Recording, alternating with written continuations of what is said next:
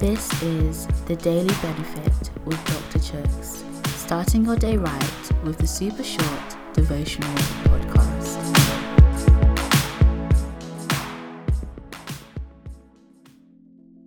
Hey guys, today's reading is taken from Matthew chapter 26, verse 36.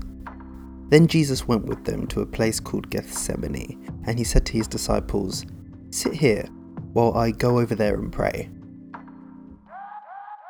So, as we keep being reminded, a year has passed since the first lockdown.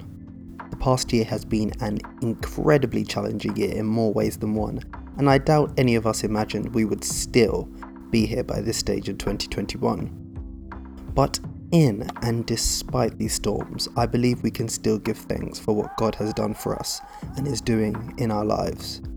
We can thank God that He has remained an ever faithful God throughout. So, yesterday was Palm Sunday, the first day of Holy Week, the last week of Lent. We're nearly entering April, and by the Easter weekend, some restrictions will hopefully have been lifted.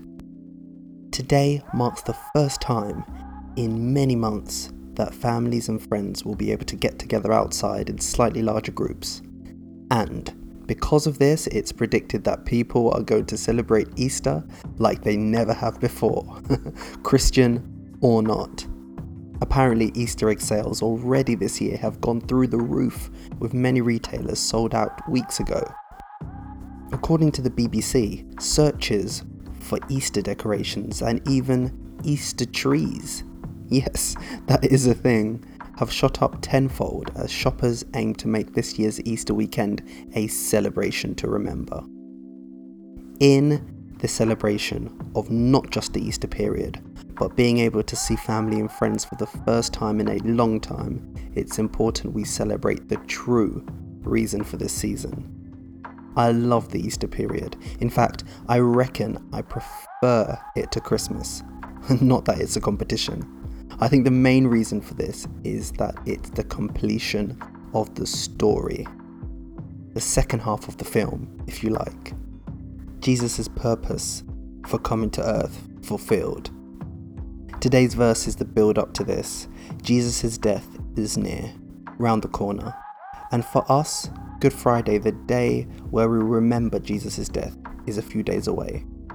And so let's turn our eyes to Jesus. Jesus, what did he do in the build up to his death? He went to a quiet place to reflect and pray. And in this season on the build up to Easter weekend, let's reflect on what Christ went through for you and for me.